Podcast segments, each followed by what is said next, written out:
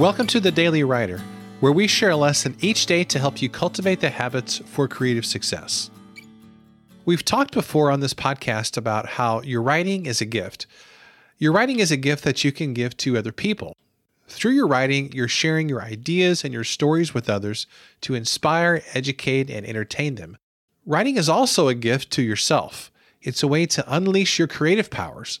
In addition to helping you make money or build a business, writing has creative value, even if you never share it with anybody else.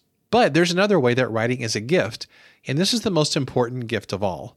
Writing is a gift that you give to God. As Julia Cameron, author of the classic book The Artist's Way, puts it, we are ourselves creations.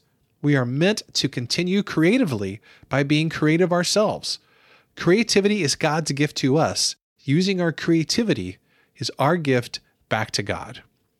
Regardless of anything else that happens with your writing, remember that it's a gift you can use to honor your Creator.